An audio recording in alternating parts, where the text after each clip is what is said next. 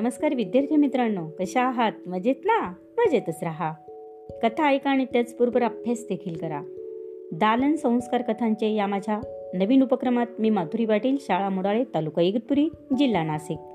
तुम्हा सर्व छोट्या दोस्तांचे मनापासून हार्दिक स्वागत करते. मुलांनो या उपक्रमात आपण ऐकत आहोत गमतीदार कथा परंतु या भागात आपण ऐकत आहोत महाभारतातील कथा. कालच्या कथेचे नाव होते अग्निपरीक्षा. चला तर मग सुरू करूयात आजची नवीन कथा. कथेचे नाव आहे बकासूर वध. काही दिवसांनी ते एक चक्रानगरीत पोहोचले. ते नाव गाव बदलून ब्राह्मण वेशाने फिरू लागले. ते एका ब्राह्मणाच्या घरी उतरले. तीन दिवस चांगले गेले. चौथ्या दिवशी त्यांना रडारड ऐकू आली. कुंती घर मालकांकडे गेली.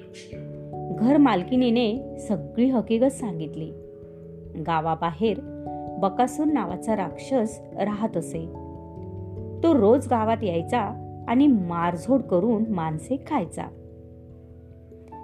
माणसांना मारून टाकून आणि तो माणसे खायचा. अन्न लुटायचा. शेवटी गावातल्या मंडळींनी त्याला रोज गाडाभर अन्न दोन बैल व एक माणूस द्यायचे कबूल केले. रोज एका घरातून एक माणूस जायचे ठरले. आज आता आमच्या घराची पाळी आहे हो असे म्हणून मालकीनबाई मोठ्याने रडू लागली. कुंतीने तिची समजूत घातली. तिने गाडीवर भीमाला पाठवले. भीम बकासुराच्या गुंफेसमोर गेला. त्याने ए बक्या बाहेर ये. अशी मोठ्याने हाक मारली. त्याने बैल पळवून लावले. त्याच्यासाठी आणलेले अन्न तो स्वतः खाऊ लागला. बकासूर रागारागाने भीमावर तुटून पडला. दोघांची खूप वेळ कुस्ती व मारामारी झाली. शेवटी भीमाने बकासुराला ठार मारले. कुंतीने त्याच्या पाठीवरून हात फिरवला आणि आशीर्वाद दिला. तुझ्या शक्तीचा उपयोग दुष्टांना मारण्यासाठीच हो. पांडव तिथून निघाले. ते पांचाल देशाच्या छत्रपती नावाच्या राजधानीत आले. तेथील राजा द्रुपदाने याज्ञसेनी नावाच्या आपल्या मुलीच्या विवाहासाठी मत्स्यवेदाचा कठीण पण लावला होता.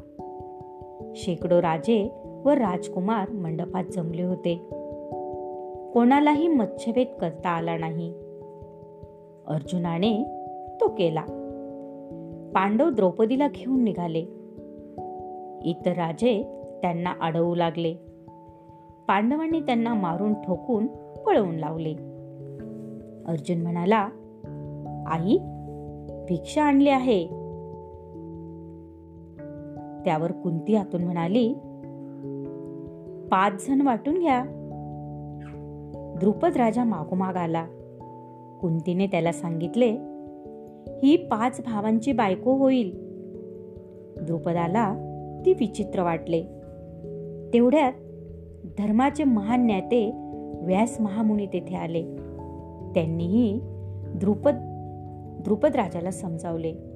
मग पाच भावांच्या द्रौपदींशी थाटामाटाने विवाह झाला. यावेळी पांडव आणि श्रीकृष्ण यांची गट्टी जमली.